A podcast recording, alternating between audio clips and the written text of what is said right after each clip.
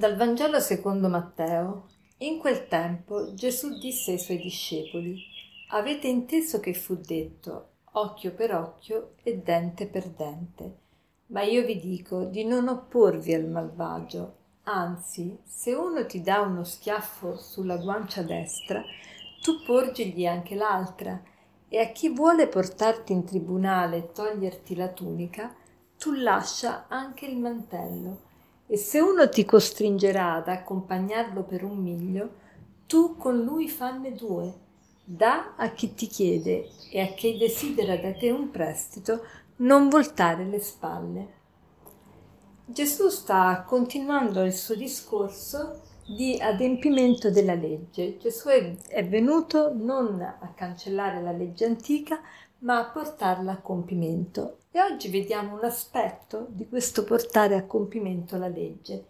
Nella legge antica c'era una um, regola alla vendetta, cioè qual era la regola? Occhio per occhio e dente per dente, cioè se qualcuno ti fa un male di un determinato livello, tu puoi rispondere con un altrettanto male dello stesso livello. E come disse Gandhi, se noi tutti ragionassimo così avremmo un mondo di sdentati e di ciechi. Ma Gesù invece ci dà un sistema diverso, Gesù vuole eh, scalfire alla radice questa, ehm, questo desiderio di vendetta e vuole sostituire invece il desiderio di fare il bene, di vincere il male con il bene. Molto spesso le persone che ci fanno del male, le persone più acerrime, le persone più aspre, le persone più ehm, diciamo scorbutiche, più ehm, più dure, più difficili da sopportare sono proprio le persone che maggiormente hanno bisogno di amore, che maggiormente hanno bisogno di imparare un sistema completamente diverso da quello che hanno imparato fino adesso. Sono persone che dobbiamo sorprendere e come le sorprendiamo?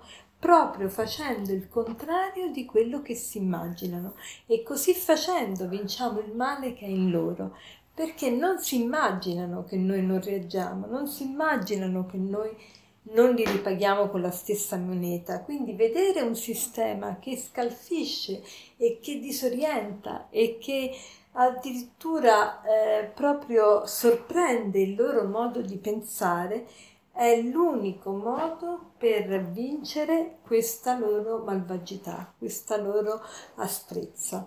Prova, proviamo a fare questo. Io vi invito veramente a fare la prova. Sembrerebbe che trattando bene le persone che ci fanno del male ci perdiamo noi. Invece è tutto il contrario, a lungo andare non solo non ci perdiamo, ma guadagniamo anche le persone che per il momento ci sembrano irrecuperabili. Certo, bisogna avere la fiducia e la fede che queste persone sono, anche se malvagie in questo momento, sono capaci di fare il bene. Ecco, tutto questo si fonda sulla eh, visione positiva dell'essere umano. Sappiamo che l'essere umano ha tante potenzialità, non solo di male, ma anche di bene. Dobbiamo risvegliare queste potenzialità di bene e come le risvegliamo?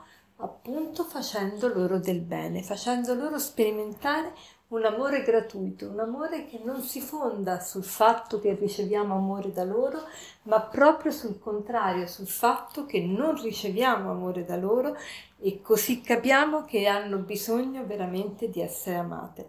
Allora il proposito di oggi potrebbe essere quello di quando riceviamo qualche ingiustizia, quando riceviamo qualche critica, ecco, non difenderci, non attaccare l'altro, non ripagare l'altro con la medesima moneta, ma fare tutto il contrario di quello che l'altro sospetta. Quindi essere ancora più attento, ancora più gentile, ancora più caritatevole, ancora più grato. Proviamo a fare questo e vediamo e vedrete che veramente noi riusciremo a sconfiggere questa legge del taglione.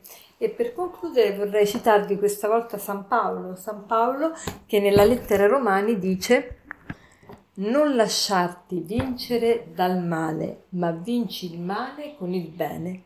Non lasciarti vincere dal male, ma vinci il male con il bene. Buona giornata.